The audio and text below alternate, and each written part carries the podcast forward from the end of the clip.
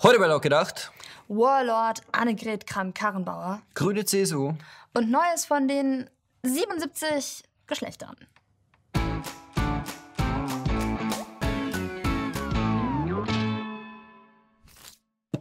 So, Freunde, bevor es mit der eigentlichen Sendung losgeht, wollten wir uns ganz, ganz herzlich bei allen bedanken, die die 50.000 Abonnenten vollgemacht haben. Alle, die es noch nicht getan haben, sollten Abonnent werden. Dann bedanken wir uns auch nochmal nachträglich. Und ansonsten, ja. PayPal. Ah, PayPal, genau, PayPal. Manche von euch haben uns darauf hingewiesen, dass das PayPal-Konto nicht mehr funktioniert und das liegt daran, dass PayPal uns gekündigt hat. Deshalb, wer uns unterstützen möchte, werdet einfach Patreon oder ihr könnt einfach ganz klassisch, ganz alt äh, eine Überweisung tätigen. Link unten in der Beschreibung. Ansonsten ist jetzt Aline am Start. Sie hat viel zu erzählen. Freunde, dranbleiben. Die CDU-Chefin Annegret Kramp-Karrenbauer hat es nicht leicht. Ein Umfragetief jagt das nächste. 72 Prozent finden, dass sie der CDU schadet. Nur 6 Prozent empfinden ihre Arbeit als hilfreich für die Partei. AKK steht also mit dem Rücken am Wandschrank. So wird das nichts mit der Merkel-Nachfolge. Ihre Führungskompetenzen werden angezweifelt. Den Job als Kanzlerin traut ihr kaum jemand zu. Was sie jetzt braucht, ist ein Befreiungsschlag. Der ganz große Wurf. Irgendwas, um die Kritiker in den eigenen Reihen zum Schweigen zu bringen und gleichzeitig nach außen als die Macherin rüberzukommen. Und dazu kommt AKK mit einem historischen Projekt um die Ecke. Das erste Mal in der Geschichte der Bundesrepublik kommt die Initiative für eine Militäraktion aus Deutschland. AKK will eine international kontrollierte Sicherheitszone im Norden Syriens einrichten. Auch Russland und die Türkei sollen dabei einbezogen werden. Die syrische Regierung bleibt hingegen weiterhin außen vor. Ein Novum in der deutschen Außenpolitik. Deutschland stand bisher am Rand, wenn es um Einsätze in Kriegsgebieten ging. Und das meistens auch aus gutem Grund. Umso überraschender kommt jetzt also der Vorstoß von AKK. Die Verteidigungsministerin macht hier eigentlich den Job des Außenministers. Den hatte sie zuvor per SMS informiert. Sie wolle da einen Vorschlag einbringen. Ihr diplomatisches Geschick hat sie also schon mal unter Beweis gestellt. Aber ist hier eigentlich auch klar, was so ein Vorschlag bedeutet? Ich meine, bei so einer Größenordnung würde es sicher nicht reichen, wie üblich auf die Verbündeten zu zählen und selber nur am Rand zu stehen. Laut Fachleuten bräuchte es für die Sicherung der Zone ca. 30.000 Soldaten am Boden. Einen wesentlichen Teil würde wohl die Bundeswehr stellen. Deutsche Streitkräfte in Syrien?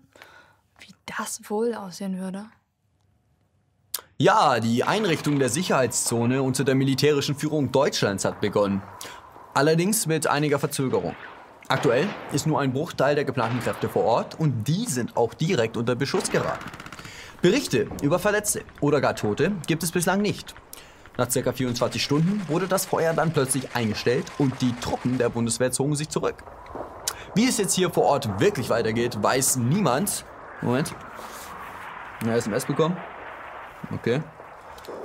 Ja, die Verteidigungsministerin will einen Vorstoß machen und setzt Kampfjets ein.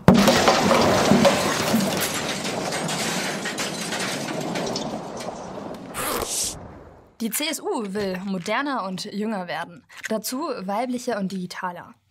Man hat in der bayerischen Landeshauptstadt deshalb ein 75-Punkte-Programm aufgesetzt. Mit 75 Punkten zur Volkspartei des 21. Jahrhunderts. So der Plan der CSU. Und auf dem Parteitag wollte man das neue Gesicht der CSU zeigen. Die AfD attackieren, die Grünen kopieren. So lautet die Devise von Markus Söder. Und weil Frauenquoten gerade im Trend liegen, wollte der Söder das auch für seine Partei haben.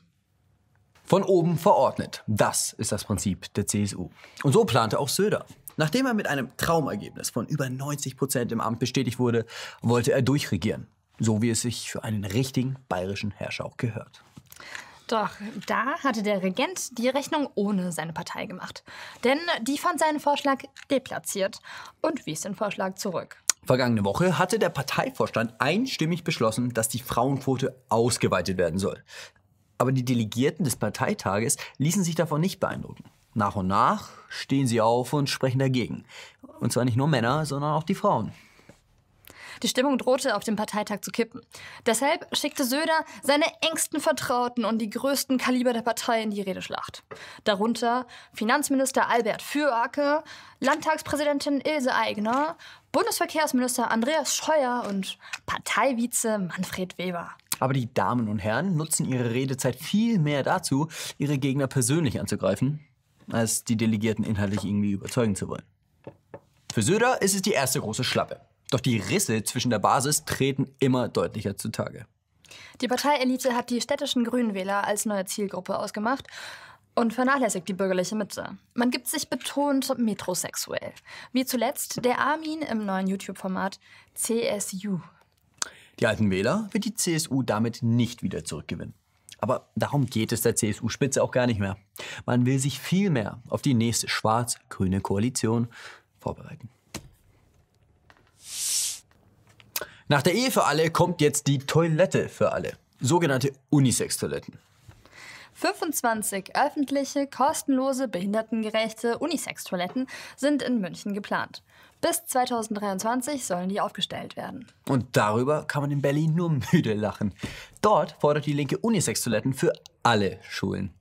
Diskriminierungsfrei soll das stille Örtchen werden. Hier sind wirklich alle gleich. So stellt man es sich zumindest in der Theorie vor. Doch die Wirklichkeit interessiert sich ein Scheiß für die Wünsche und Wahnvorstellungen Einzelner.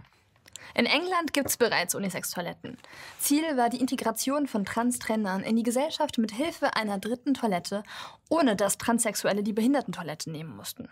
Doch die Folgen sind für die ganze Gesellschaft dramatisch. Insbesondere das weibliche Geschlecht leidet. Mädchen bleiben lieber zu Hause, wenn sie ihre Tage haben, damit sie nicht von Jungs verspottet werden, die dieselbe Toilette benutzen.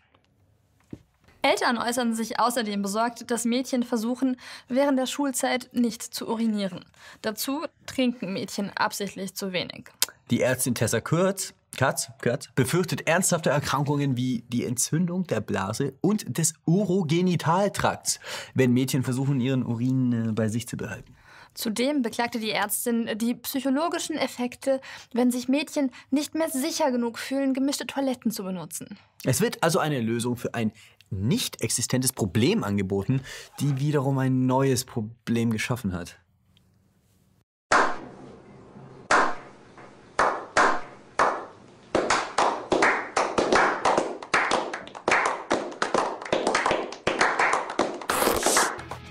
So, Freunde, das war's mit Laut gedacht. Eileen hat eine wichtige Frage für euch.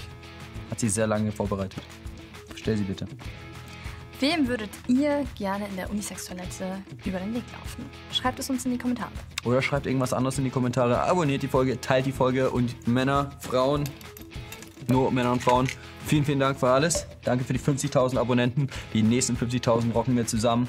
Und bis dahin ist Alex auch mit am Start. Macht euch ein paar Fake-Accounts, abonniert sie. Schaltet einfach ein nächste Woche, Freunde. Ciao.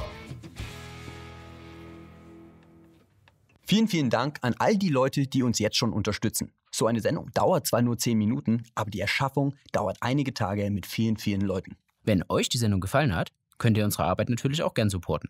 Nutzt dazu gern Patreon oder Überweisung. Die Links dazu findet ihr in der Beschreibung.